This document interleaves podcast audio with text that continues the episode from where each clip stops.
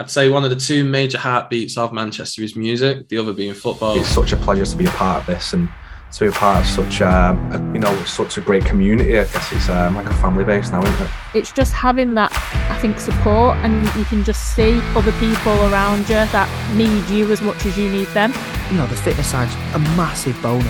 But yeah, I just, I just wanted to go and just make some new mates, and I have. They're all part of it because they've all promoted what we're about and that whole ethos, which is which is amazing. In this episode, we're chatting to a former professional footballer with over four hundred appearances within the Football League for clubs such as Stockport County, Scunthorpe United, Oxford United and Crewe Alexandra. It's a pleasure to welcome to the Happy Somedays podcast, Michael Raynes. In a wide-ranging chat, Michael talks to us about the people who helped guide his career from grassroots all the way through to playing pro, and he also chats to us about the highs and the lows of his career, such as keeping Stockport in the Football League on the final day, and also to missing out on a one and only Wembley appearance due to injury. We get inside the mind of a professional and find out a little bit about the approaches that he took for each one. Michael also talks us through a player's perspective of a transfer on deadline day, and how it felt to leave a club he'd been at since twelve years of age and was also made captain of. We also discuss retirement and how it feels to be back at Stockport County as their current head of football education within the academy. I may or may not have tied him down to coming along to a future Happy Somedays session too. If you're listening to this thinking I won't mind taking part in a Happy Somedays session, then make sure you check out all of our social media to find out when and how to book on. The links to all of these will be in the episode description. So here is the chat that I had with Michael Raynes.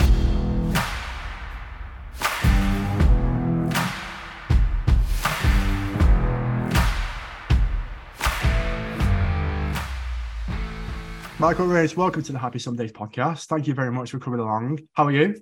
I'm very good. Thank you for having me. Yeah, cheers for coming on. I really do, you know, as I said to you before we started recording, I do appreciate your time. For, for the benefit of people listening, I can see that you're sort of decked out in your Stockport County colours, if you like. Yeah, it's been straight from work, straight to, to daddy duties. Um, we've been swimming this evening, so I've just put them to bed and sat down with my laptop on, talking to, to you, my mate. As I said, then, you know, you're in your, you're in your county colours. What I like about this is everything in terms of like your career, which we'll go into, everything's come a little bit full circle in terms of that, really, hasn't it? Yeah, yeah, it's yeah, really weirdly that it's gone like that. Um, I think I joined Stockport at, at twelve. That was when I first joined the club in their junior academy. Now thirty-five, sat here in Stockport gear still. There's been a bit of a journey in between, but it's nice to be to be somewhere where it where it all kicked off. And this is, so just again for a little bit of background for people that, that will be listening in, so this is the first time that we've ever had uh, like a professional or an ex-professional athlete of any sort on the on the podcast. Now, you've you retired from professional football, I believe. Yep, yeah. Um, but you're still, you know, as you just said then, you are still very much involved in the game. When did you retire? Was it this year, was it? It's been a bit of a transition out. Um, so professionally, I retired four years ago, um, but I still carried on playing part-time, which is sort of two evenings a week and a Saturday.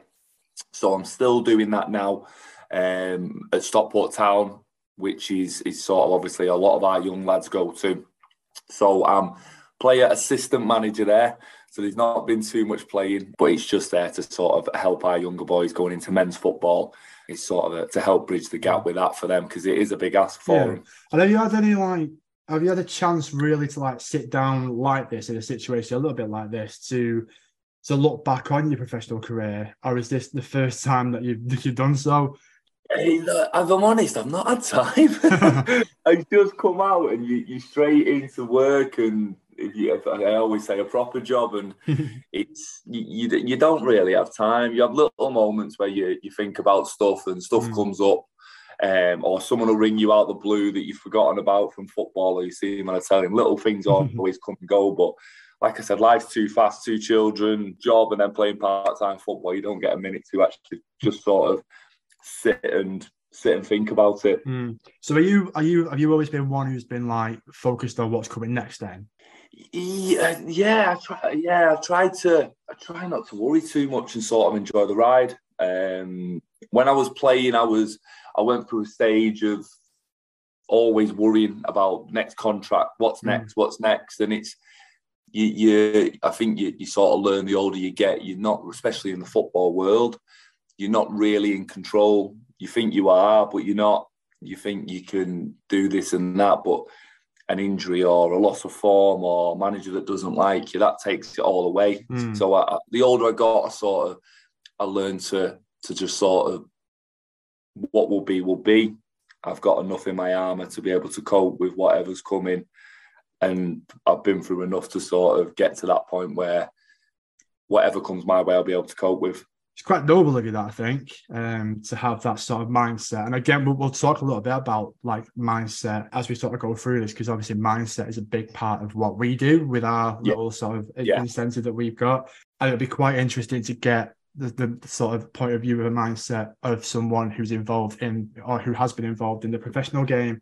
Yeah. So as I said a moment ago, you know, now that you have retired, I suppose it is nice sort of in a way to look back at what you've achieved and the journey that you, you know, you said you, yourself that you've been on.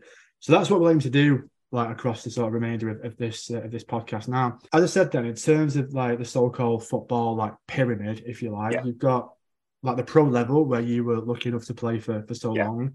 Uh, then you have like the like semi-pro, then amateur, yeah. and then you've got like grassroots level, if you like. Yeah. So. And I've done this, you know, I mentioned it with Andy Ellis, I've done this with pretty much every guest that we've had so far in terms of taking them like all the way back. At what age were you when when you sort of joined your first grassroots club and started to really enjoy football? It was it was your cousin. It was your Ben that took me, Ben and Suzanne. I knew he'd come up for some reason. Yeah, Ben and Suzanne took me. Um, I remember it clear as day, my first day. Suzanne come and pick me up. And it was Lisburn Saint Anthony's, um, run by Mary and Brian, who a lot of people in Wimishaw will know. Yeah, and I was there till till I was under twelves. Amazing club, amazing people. I'm still best mates with a load of lads that we all played with through the mm. years there. Um, it was a real good community-spirited place. Very good players come out of that programme as well. So I think I left there at under twelves, I think it was. So my dad was the manager at the time, and it got to a point halfway through the season, I got scouted to go to county, and I had to sort of make a choice of of being able to play with my mates anymore and going into to that sort of right. environment. But uh, looking back now, it was probably the, the the right time. I'd still had that base of the enjoyment, the fun, like I mm. said before, the the grounding of it all, to then go into that point at, into the, the serious side of it at twelve, thirteen was probably right for me. And was it clear from an early age when you were playing for Lisburn Saint Anthony's that you were like an half-decent player, or did someone have to like coach that out of you, if that makes sense?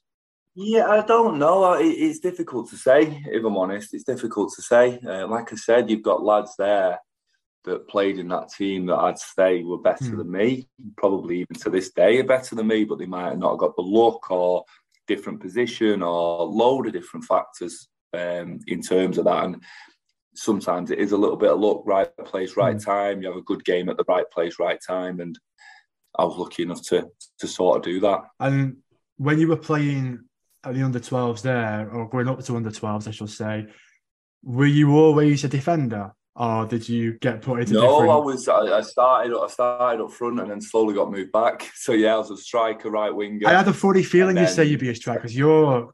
I mean, both of us, we're quite tall. I think you're like six foot four. I think I'm around yeah. the same. So, yeah. it's one of them, isn't it? You're either going to be a target man or a defender when you're that height. That's so it, yeah. I thought you might say that, to yeah, be fair. I think when everyone, when everyone grew up and everyone started beating a bit quicker than me, I slowly got moved back down. When did you sort of like realise, you know what, I'm, I'm half decent at defending here. I, this is probably going to be the, the position that I'd like to nail down now. I, I, I'll be honest, I never had that like moment. It's sort of, you went into Stockport and then you went in as a defender, and then it was like you got a year contract. And it was like, okay, I'll stay here for a year, then another year, and then fifteen, and then you get into the point where you're sixteen, and it's like, you going into that meeting, I remember just being like, oh, I've had a good couple of years here. It's been all right. And then it was like, yeah, you've you've got it. And it was like, okay, so you're leaving school now, you're going into full-time football. And it was, like I said, it never really, I don't know if it was just me and my nature, you just sort of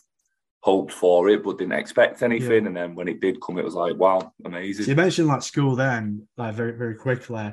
And you said even like at, at, at Lisburn Saint Anthony's, you were amongst a group of, of lads who were pretty decent players. You, like you mentioned, you mentioned Ben, yeah. who's my cousin, who had a pretty decent yeah. career, sort of in the in the lower leagues and in, in non-league. Obviously at school, I mean, we when when you were in, when yourself and Ben were in year eleven, I think I was in year seven, so our paths crossed like very, very briefly. But one thing that I remember yeah.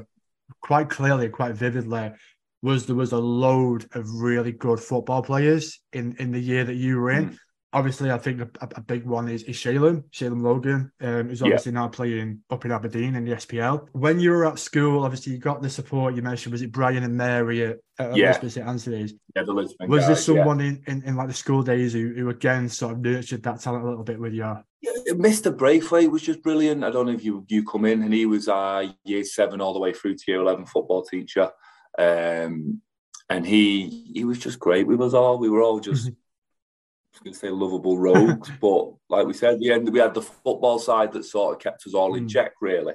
Um, and it, it, it worked. They used that as advantage, I yeah. think, in school, in terms of it did keep us all on track. It did keep us all... We just play football yeah. every Andy day. Ellis, and we do our um, lessons, so we could play football. Andy Ellis mentioned in, in, in the previous podcast that we did, he, he mentioned, obviously, with him going into like the, the arts and acting and whatnot, Newall Green, the school that, that, that we all went to, It, it, I should yeah. I should get commission off them, really, mentioning I do for them, really, yeah. on this podcast. But they they had a chance, I believe, to become like a specialist sports school, and they turned it down yeah. to go for science and the arts instead.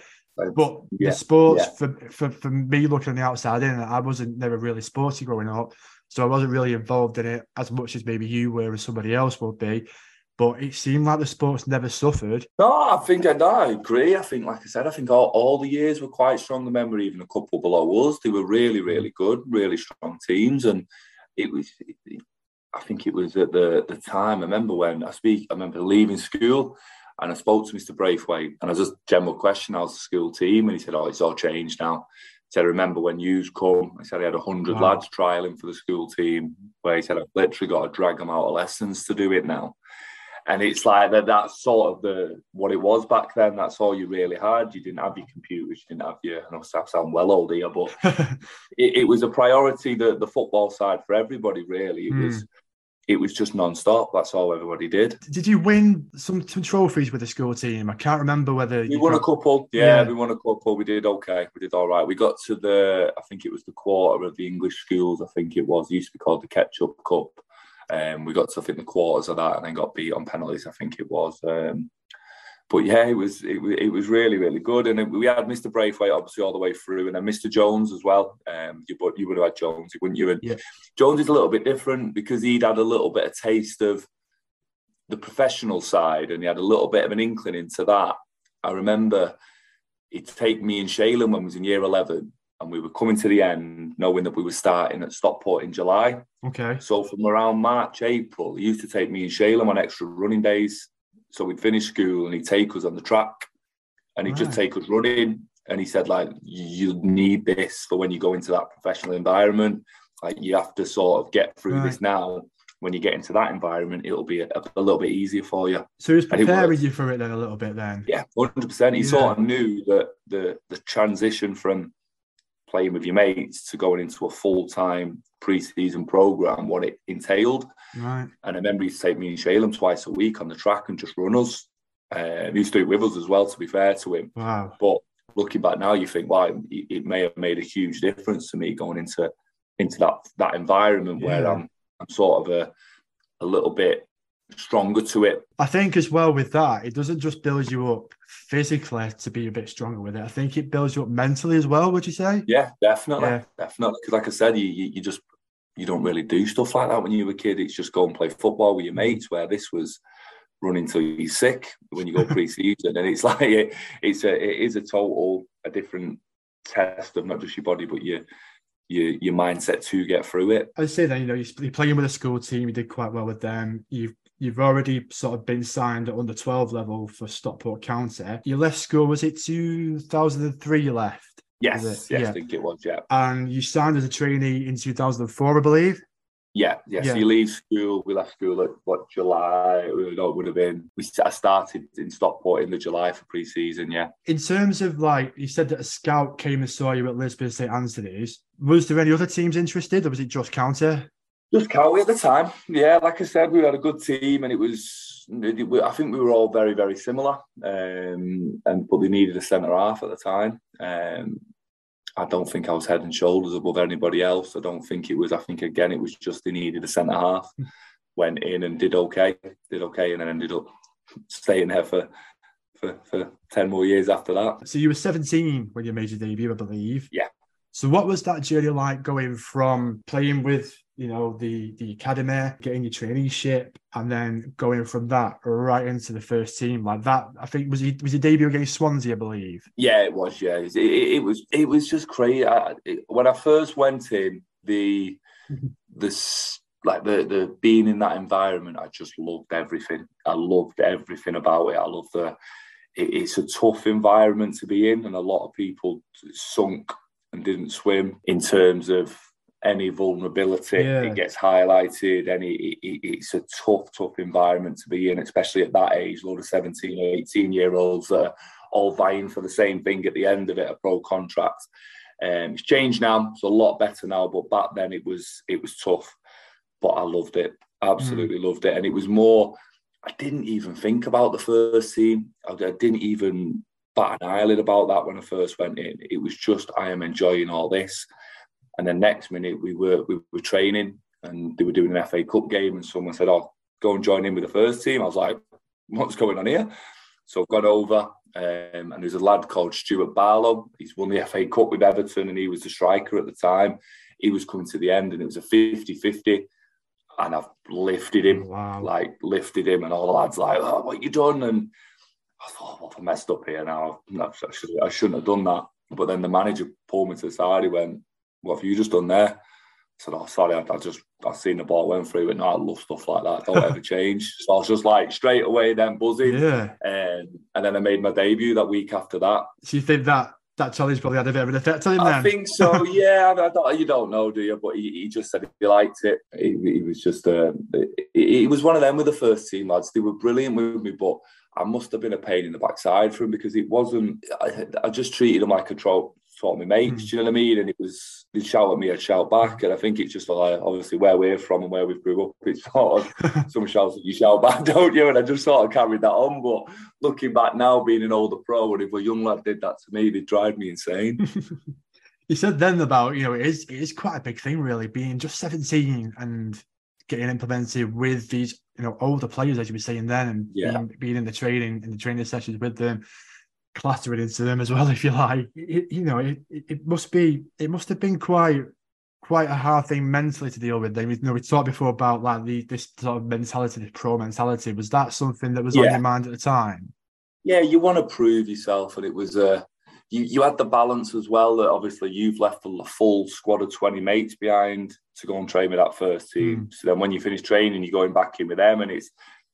The reaction you got for them was a little bit different. So we had lads that were like two year or two years above me in my position, and I've jumped above them to play with the first team. So he's having to deal with that, right. But then dealing with the the likes of first team and the football, and then obviously the it soon doesn't become about just playing a game. It's the pressure that comes with it. Now we've got to win this week. If you don't win, we're not getting da da da da. Do you know what I mean? It's a totally different mindset that comes over it, and that slowly starts to to creep into you. You say that, but then, you know, you, you did, from that sort of young age, you became quite quite a, a regular, really, within the first team. You, you know, you established yourself yeah. in terms of like a regular playing position. And this is in League Two as well, which, you know, is not not to be sniffed at at all. This is back when County, I mean, they're back in League Two now, thankfully. You know, they're, they are back in the football league yeah. where they belong. But, you know, they were flying pretty high in League Two at the time, and you're you're, you're nailing that down. You're also playing, you mentioned the, the gaffer then, you're playing under another sort of like county legend in, in Jim Gannon. Yeah. How big of an influence did Jim have, has he had on your career? He was unbelievable. So there was, yeah, there was three of us. Um, there was myself, Adam Lafondre, Damien Allen, and Stockport were, I think it was League One, we all made our debut. And Jim come in when we got relegated, when we was mid-table League Two. So we got relegated from League One, we come down, and it was a squad of players that were gone. It was mm-hmm. a load of oldies, plus us young lads, and Jim just come in and put an arm around us and just said, "Yous are going to be fine, we're going to make sure." And he just, all he did was big us up. He put all the pressure on the older lads, and just said to you, don't worry, you're fine, you'll be, you'll be da-da-da. And he just made you feel like, like I said, you was playing with your mates again, and it was quite just a more relaxed feel. Um, and that first year we went to, we were we were bottom of the league, and we had to beat, draw with Carlisle to stay up. So it was last day of the season. Carlisle had just been promoted, they were champions. Um, and we needed to better Boston's score to wow. stay in the Football League. Um, and we drew nil-nil. And obviously they we, we stayed up, they went down. Year after we we just missed out on the playoffs. The year after that we got in the playoffs and went up. So it was sort of the, the turning mm. point with it all. But getting to that point and the pressure in that game and how you felt before that game was never ever feeling like it. Really? Even even before the playoff final? Even before the playoff, because that's it's a totally different thing. You you go out the Football League, the club might go, go the, the whole thing might fall apart. Yeah, where true. You miss out on the playoffs, wow. you're still in League Two. It's it's still the same. Where this was, there was talk of the club folding. There was talk of if we go down, that's it. You know, your jobs are gone. It's wow. it, that was the, the the big one. That was the big one. Yeah, I mean, I suppose, like you said there, I suppose it's like, I mean, it's pressure, but there's different kinds of pressure. And obviously that, having that in the back of your mind, is that hard to deal with just as like a football player, if you like, knowing that that's going on the back yeah, of the club might it, fold? It, it's, it's all part of it. Um, I think the, the older you get, you, you sort of realise that's part of it. Um, but at the time, as a youngster, you, you, you're feeling that you had, because you had people that, like the youth team manager, the kit man, mm. the... the chefs and everything that have been, obviously, with you as a youngster, yeah. been amazing with you, making sure you're all right. It's people's livelihoods as well, isn't it, at the end of the day? Respons- yeah, you're responsible for them. And we, we luckily we did. Luckily we did. And if you look at Boston now, where they are, yeah. it, it, it's a scary thing. Talking of, like, responsibility, I believe, so, again, correct me if I'm wrong, but I believe you were made club captain as well. Yeah, I was. Yeah. I was young. So we, we, we stayed up that year. Um, I was made club captain the year after that. What year was that? Was that two thousand six, was it? Yes, yeah. I think it was. Maybe a bit later than okay. that, actually. Yeah, a bit later. When we, when we got promoted, mm. um, we went to League One, and then I was made club captain there. And I think, and again, correct me if I'm wrong, but uh, were you like one of the youngest club captains of Stockport County ever? Is that? I think so. Yeah. yeah, I think so. Yeah, I think so. At the time, that's it was a big burden to have, really, on your shoulders for a club of yeah, that size. It, it was, but I think... It was, would have been, what, twenty-one, twenty, probably about twenty, twenty-one. It was, didn't really know what I was doing, if I'm honest. Didn't really know the intel. Now, looking back now, and captains I've had, I should have done a lot more, a lot better. But obviously, didn't have the experience yeah. at that point. So. I mean, that was my next question, to be fair. You know, did you feel ready? So it's the kind of... No, no. I did, look, at the time, I thought I did. I'd shout at the refs, and I'd organise a night out and stuff like that yeah. for the lads, but... Obviously, looking back now, and I've had multiple captains since that mm. put me to absolute shame what they did in terms of when I was at Oxford, I had a lad that would just put lads up in his house with his family and his kids so they didn't be by themselves wow. and just lads that go above and beyond to make sure mm. that the the, the, the the unity of the squad worked and put themselves and the families out mm. and looking back now, there was no way I was ready for it. Because obviously, with you being so young at the time and being made club captain, did you have like a finance system in place for? Yeah, we did. That that sort of statutory now, I think it just goes from year to year. That's so it was all in place and it was all all part of it. Did you yeah. ever let anybody off who was like same age or younger? Did you sort of be like, you know what? It's same age as yeah, younger. younger ones. All, yeah, younger ones always got looked after. They always do. Always get looked after, the younger boys. Um. So you mentioned before about in two thousand, and I think it was was it the oh eight oh nine season? That's when you beat Rochdale in the playoffs to go up to, to League yeah. One. Obviously, you said about the saving the club from relegation. That's like a yeah. you know, big pressure moment and whatnot. But in terms of celebrating the wins and the massive win in terms of getting getting the club promoted and getting up into League One, whereabouts does that rank in terms of like career highlights? If I'm honest, that's not it. It was a difficult one for me, that, because I ripped my hamstring in the semis. Oh, right. So I missed. I actually missed the final. Wow. So um, it was right towards the end of the second game. I ripped my hamstring. So I went after the game and I was broken, thinking this is I'm missing Wembley. I was gone, and then. Sort of twenty-four hours later, you're buzzing for the lads to get there and the chance to potentially be a League One player. Then mm. we went down to London the night before, um, and I was fine. Got up the next day. I just couldn't speak to anyone. I was gutted, just sort of sat out of the way and just didn't feel a part of it. Um, Jim asked me to put a kit on and just get involved in the warm, but I just didn't want to. I just sort of sat with a beer on the bus at the back and watched the lads um, as the game was going on, sort of got into it. And then obviously when we won, everyone's everyone's happy, everyone's forgotten about. Yeah. And it's a tough one because it's might sound a bit selfish, that, but it was, it's, it may, it would have been my only chance to get to Wembley. Yeah. Looking back now, I missed it. And at the time I was like, I was heartbroken, yeah. absolutely heartbroken. I mean, you see it now, to be fair, because obviously, you know, we're recording this whilst the World Cup's on, the the, yeah. the the famous Winter World Cup that's in Qatar, and you see players such as, like, Karim Benzema, Sadio Mane getting injured, even James Maddison, to be fair, like, he was touch yeah. and go whether he'd make it to, to, to the England squad. You know, it, it remains to be seen whether he'll actually get any time or not. Knowing that they've got these, like, these big games, you know, big tournaments coming up, you, you, you can sort of see... During like the Premier League, they were trying to do some of them would, you know, you, you could tell they weren't going in for that tackle a little bit. I, I felt anyway watching it because they knew that, you know, they had this this, this big tournament. So some of them it may only be that their only chance to do it. You, in the in the semi when you ripped that and you said, you know, you knew that that might be the chance gone. Did you, in the back of your mind, were you thinking, I better like, you know, put the brakes on a little bit in this game just in case? Or was it like, I'm doing everything?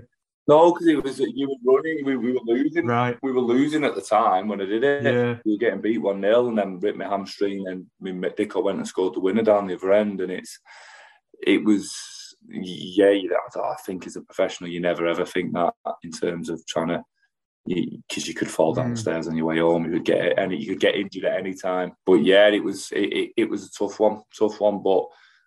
Lads did well. We had a great party mm. after, a nice trip abroad and stuff. So it, it, it did work out all right in the end. But like I said, it was uh, probably my one chance to get to, to Wembley. Did think I'd get another one. Yeah. At a young age like that, you think, oh, I'll get another opportunity. It just never come, never come. In terms of that that final then, so you actually sold your medal, I believe, from that final. Did that, the fact that you didn't play in it, did that have a decision then? Of selling it? Yeah, massively. Did it? Massively. Massively. Wow. So I gave my shirt away because I got a shirt, um, obviously. I gave that away after. Um, and then my medal was just sat in my loft. It didn't interest me at all. It was just sat up there. Wow. And it was when the um, they were doing the charity for the food. Do you know when everyone was struggling? Yeah, was it twenty twenty, was it? Lock, lock yeah, when everyone was yeah. struggling. Yeah, and Marcus did the Marcus Rashford did the big thing, didn't he, for, for the school for meals? Yeah. And Stockport did something. So I thought, I've got this here if you want to flog it. Yeah. Um, I think we got nine hundred quid for it as well. So yeah.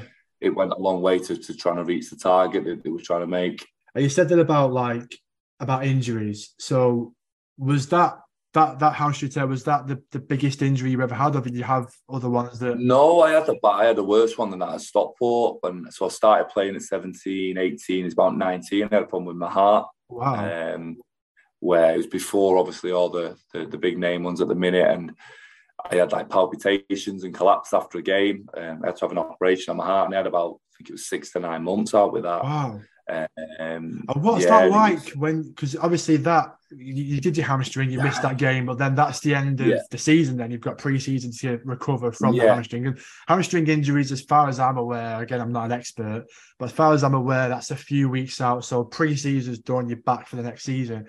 But six to nine months, that's a long time out. Yeah. Was, what's that like to deal back. with, like, up here, like, yeah. mentally? It was yeah, it was lonely because obviously at that point as well, there's been like pretty much a new squad been brought in, so they're all gelling on the pitch, mm. and and you're just sat in the gym. Only thing I was allowed to do was weights, but like I had wow. to do like one rate, wait five minutes before I could go away, do so, and it was it was very lonely. Um, so you sort of just sat around and they'd end up just sending you home. So while the lads were training, you'd been in, got your work done, gone home. They've come back in and it's like passing ships in the night, really.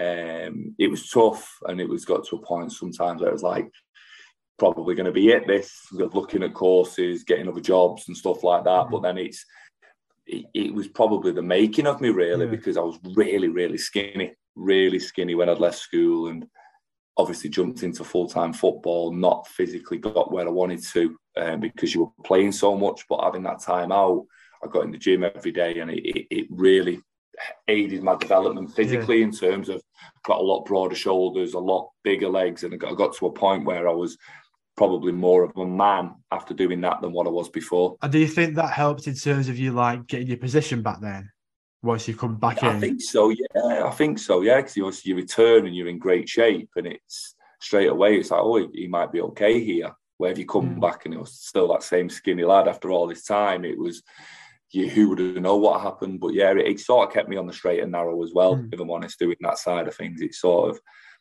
I was with a lot going on, it going in that gym, it just sort of cleared my head a little bit for a couple of hours every day. Mm. So you mentioned then a moment ago about like the highs of the oh eight oh nine season, getting promoted. Well, a high for the club, but not necessarily yeah. for you personally. Um, yeah. And obviously promotion and playing in League One. And then in two thousand nine ten, the club is in a little bit of crisis. I mean, you mentioned about the club potentially being in crisis and then saving themselves from relegation. But then the club does go into a little bit of crisis, really, within that season, because he plays the entire season in administration, I believe. Um, yeah. Jim Gannon, Jim Gannon leaves. Uh, the training ground's put for sale. You know, you, you're losing some key players. We said before, you know, how hard is it, though, to focus solely on football as a player when you've got all that, like, circus and yeah, noise around yeah. you? Yeah, it was it was one of the worst times because, you, like I said before, the staff were the first to go and people getting sacked here, there and everywhere. And it was like, you didn't know whether you were getting paid or not. So you're going in training and you don't know whether you're going to cover your mortgage this month, wow. and you didn't know whether. So you had that added pressure of all that, as well as the, the pressure of football. The squad got ripped apart, um, and a load of young lads got sort of threw into the, the firing line because we had no other players. Yeah. And it was, it, it just felt like a little bit of a beating all the time, uh, not just results, but then you'd get promised this, this and this, and it'd, it'd get ripped away from underneath mm. you. It was just, the lies, really. You had lie after lie after lie mm. from people, and it just sort of, when you're not winning as well, it sort of amplifies everything tenfold. Yeah. I mean, we've seen it quite recently with Derby County. Um, yeah. And I thought Wayne really did a fantastic job to sort of drown out the noise around that with, with what he was doing on the pitch. I thought he was very unlucky. But, you know, unfortunately, it didn't really go that way for, for Stockport that season, did it? No, it didn't. So I left in the January, um, it got to a point where they said to a couple of us that were still worth a bit of money, we've got to sell you yeah. to get towards the end of the season. Um, transfer deadline day, I think it was an hour to go, I got a phone call off Scunthorpe, went up to Scunthorpe and signed, signed literally with minutes to spare. Wow. Because that, I mean, that, that's what I was going to say then, that you, you know, you did leave to, for Scunthorpe in twenty ten. Did you have chances to move from county before then, though? Before, before those? Yeah, I had a couple of offers in the summer. Um, I know West Brom were interested at one point, were they? Yeah, that was when I was younger, when I first broke in. Um, I think it was Doncaster, I think it was, that were Championship at the time, come in the summer. But Stockport said no, um, we've got all these plans and obviously the takeover talk and stuff, mm. so...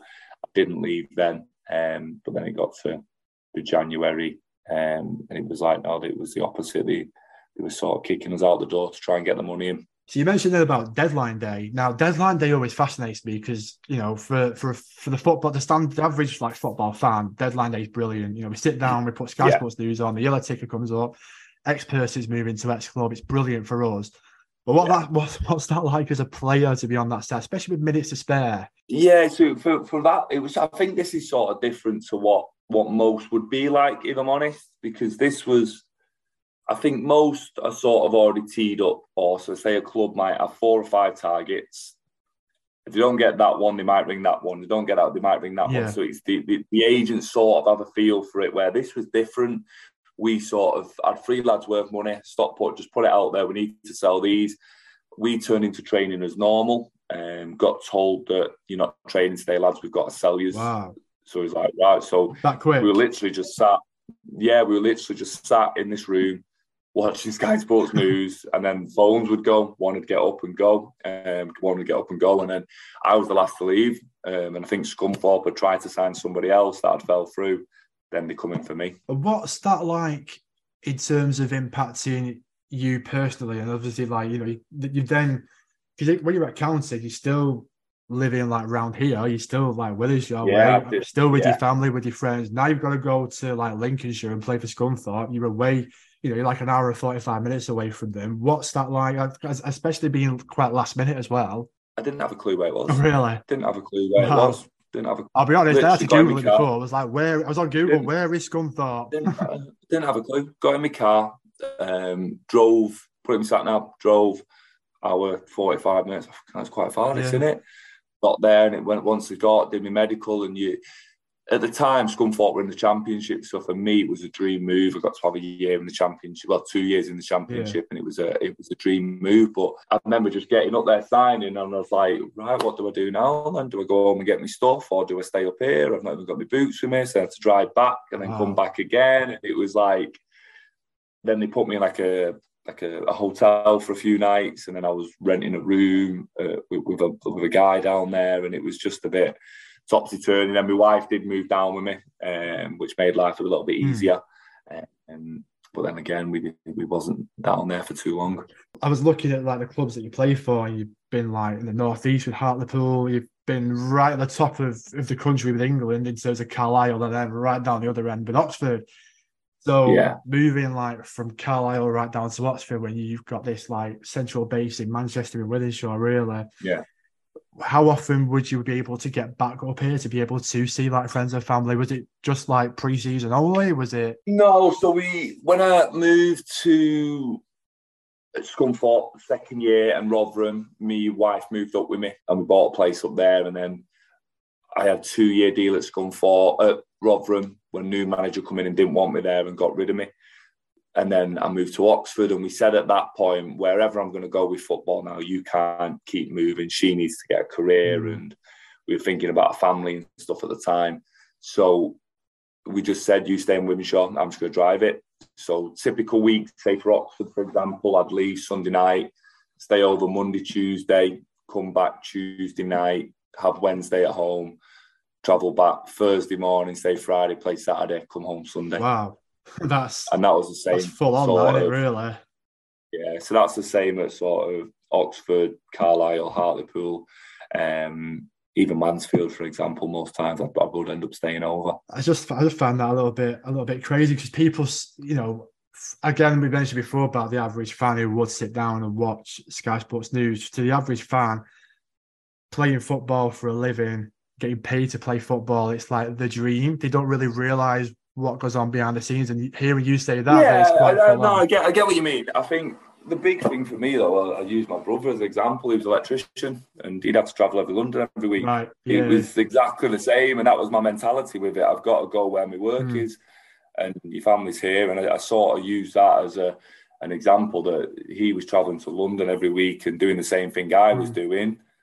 For his trade, this was my trade, and I had to sort of do the same thing to to make sure I had the money coming in. I think in. that's quite, I guess that's quite like a humble and noble like mentality with you there, the fact that you're able to use your brother as an example to stay grounded and to stay humble in, in that respect. So, I, I, you know, I, I take my hat off to you in terms of, of that regard. So as you mentioned there, you know, after Scunthorpe, you went on to play for, for Rotherham, for Oxford, Mansfield, Carlisle, Crewe, and then Hartlepool. Before you like retired yeah. from the professional game. Yeah. And as we said at the start, you do now find yourself back at County working within the academy. And you said at the start, you know, it's crazy that everything has come a little bit like full circle with that. And as again, you said before about like looking ahead about wanting to know what sort of what's coming next. Uh, in twenty sixteen, you went and got a degree in sports science. And I believe, did you get that with the help of the P F A? Yeah, the P F A, they, they were amazing at the time. It was, it was a real weird one. So I was travelling in with a lad from Rotherham um, and the P F A were doing a trial run of it. So you didn't have to pay the full whack for the P F, for the, the degree. I think you paid half for it and the P F A funded the rest. And this lad I was used to car school with me said, do you fancy doing it? I was like, not a chance. It's like four and a half years. No way do I want to do it. He said, no, we've got two years together, potentially three or four more after that. He said, we'll just finish training and do it. So he taught me into doing it, really, this lad. Six Six weeks later, he was sold. So I've signed up for this degree. He got sold on. But I just stuck with it, got it done. It took me four and a half years to do. But it was, um, yeah, it, it was one of the things, I'll be honest, I didn't enjoy a second of it. But it was more that I've got it done. And it, it sort of got the, the burden away from playing of what I'm going to do next. It gave me a few options that sort of lifted yeah. that little bit of pressure with it. I was going to say, because did you, when you sort of come in towards like, I mean, I, it sounds young, but in football in terms, I know it's quite old, but when you get into like your thirties, I know a lot of footballers, professional footballers, have to start thinking about what's next. So doing that degree, yeah. did that help you? It did. I always wanted to do something. I always tread footballers. I'm, oh, I've got a year contract, two-year contract. What's going to be yeah. after that if I don't get another one? I was all, so I always wanted to do something. And then this come up and it just sort of, I didn't have an interest in sports science, really. I didn't have a, a plan with it. It was just the option come and I just thought, hey, summer, and I did it. Um, if I'm honest, I've never really done anything with that degree. than what it's just been there. But what it does allow me to do is do my P G C E. If I want to do that, it does allow, it does open a lot of doors in terms of if I want to do a master's now, I can do that more in a specialist area. And what I mean, it's doing it has opened a lot of doors potentially for me. And going back to, to county, as you say, so what's your day like now then, as in the role that you're involved in compared to when you were a player there? Busy. My role's busy now. So at the moment, I am head of football and education at Stockport. So that is, I'm in charge of our college programme. So college programme consists of one hundred sixty lads um, from sixteen to nineteen that wow. are doing a B Tech. Um, but alongside that, we do a full-time football programme. So we we try to run that as close to what it would be like if you were professional in terms of we try to give them everything from sports science to analysis and give them all the coaching that they can get to be the best players they can. That does range from levels of ability. We have sort of low, medium, high level ability players, which I love because you, you're sort of trying to give everyone every possibility. And it might, we're not just trying to get lads for our first team. It might just be mm-hmm. lads that go and play with their mates on a Sunday that have improved to be the best player with their mates, and that's sort of the, the goal with it while getting a real, real good education. That's brilliant. I, I like what you said then about like about having lads who, you know, are mixed ability and trying your best to get mixed ability, because that's very much what we do in our sessions yeah. that we have. You know, we, we the big thing when we set it all up was about being open for all, because we believe that, you know, football should be yeah. enjoyable for everybody. Yeah. So how important do you think that incentives like ours are for helping people continue to play the game for when they finish playing, for example, or when they finish playing like Sunday League or just wanting to carry on playing, but also for maybe getting into football for like the very first time? I think it's huge. I always use it as the example. It's not just been a job for me. It's sort of created who I am and what I believe in.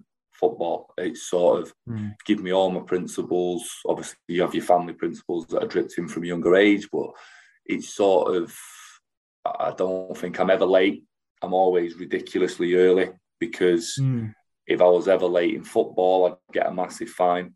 I always have the right uniform on, because again, if you didn't have the right kit on, I think you'd get a massive fine. Little things like that, it's sort of been implemented in because of the football world.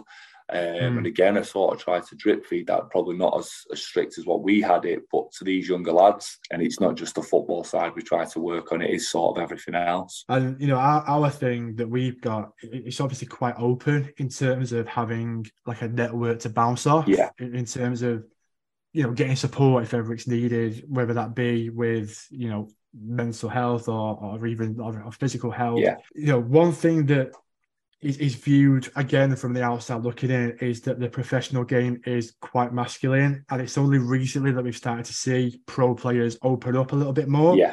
So do you think that enough's being done by the P F A to support these pro players, to support these younger players that you're working with now? Or do you think that more can still be done? It, I think it is growing, like you said. I can sort of only deal from my experience and everything I've ever asked for from the P F A as a professional point of view that they've done. We have um, player liaison officers now in terms of the academy, and you have that from under nines all the way up to under eighteens. Then you're going in the first team environment, there's a player care officer there, sorry, not liaison, player care officer. So you have always got somebody to talk to. And even in our college programme, we have a player care for terms of any problems lads have. They've got someone they can go to that's a that's a reference point, because like you said, they might not want to talk to the coaches because of that masculine front. And I think it's mm. the walls are slowly being knocked down with that for people to open up. And has that changed massively from when oh, you massive. were playing at that age? Massive. Yeah. In terms of even when I retired, we didn't have any of that. It's been over the last four or five years that I think it's really gone like that. Like that. Yeah. And maybe because that's the way the world is at the minute in terms of everybody's struggling, aren't they? Everything I think through, so. I think so, yeah. Through over the last couple of years, and everyone's obviously feeling the pinch at the minute, and it's it's probably the time where everyone's needing to rely on everybody else, because we're all going through this this sort of together. What would you now, now that you have finished playing, now that you're in the, like, the coaching side of it, yeah. if you like, what's the dream now? What's what is it to become a manager? No, ultimately, or no, no, it's not. It I like how you're straight in there, like no, nope. It doesn't interest me. Um, if I'm honest, I've not really thought about it. I've sort of fell into this job um, through obviously playing with with. Stockport and stuff I was doing away from here. So I used to volunteer at school, and that's how I got this job, because the old teacher then become head of academy at Stockport, who brought me in. So right.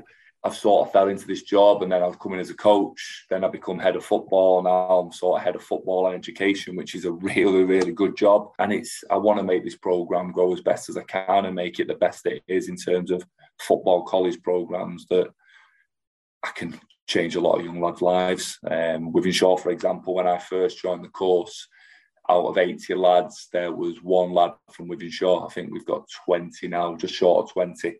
So straight away for me, that's been a big tick um, into yeah. getting lads around here to, to sort of know the programme and what, yeah. what it's offered. I suppose it's a nice way with that as well, of you giving something back to the community that's giving you so much exactly, as well. I think. Yeah, exactly. That's, that's sort of, it was my goal straight away that Yeah, I, I got to there and I was like, look, so you get to educate with no tests and you get to play football every day. And I thought every school in Wimishaw would be all over this. And it's like, yeah. we just didn't know about it.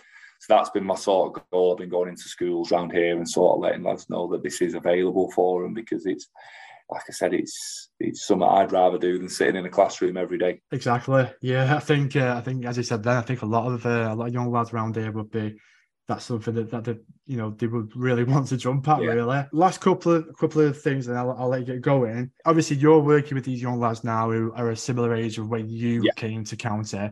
If you could, you know, get in a time machine, go back in time, chat to your younger self, is there anything that you would advise to do differently? Anything that you want to do differently? Or do you think everything's sort of been the making of you? Yeah, sort of. Everyone always asked, because I had a couple, and I said when I was younger, and it was, you could have got a move to here, there, and Liverpool and stuff, West Brom. And it was like, uh, yeah, it would have, but then I wouldn't have met the people I've met now. And it's, it's sort of, like I said, I'm very much of play the cards you dealt. Um, mm. And I wouldn't change where I am in life now for, for all the money in the world. Do you know what I mean? I've got mm. a beautiful wife, two beautiful kids, a great family and friends around me. So You, I wouldn't change it for just for that sake alone. Last but not least, so um, obviously I know that you're very busy with, with what you're doing now, yeah. but do you think we will ever be blessed by your presence at one of our sessions? I, would, I said to Joe, I have been promising him I will come down, so when it, when it does ease off, it might have to be a summer job, but I will come down and put a session on for you boys, and I'll, um, I'll bring our Kieran as well. He can have a run out. He needs a good kick about him. We've got that on tape yeah, now, so, so you're contractually obliged to it. Going, no, I will, I will, I'd love it. It'd be absolutely brilliant. I'd come down and I can put a session on boys. That would be great. Oh, brilliant. Well, listen, Mike, it's been absolutely lovely chatting with you. Uh, th- as I said before, you know, thank you so much for doing this. Really do appreciate it. I appreciate how busy you are as well. Uh, but just thanks, you know, for giving us a little bit of an insight into like how how the pro side of things works. And, and yeah, you know, maybe, you know, in, in a few years' time, we can hopefully get you on again. If this is still going, hopefully, fingers crossed it is, yeah. uh, we can get you on again and, and you can give us a little bit of an update of how things are going in terms of coaching. Hopefully, fingers crossed, we'll see you at one of our sessions soon as well. Amazing, mate. Thank you for having me.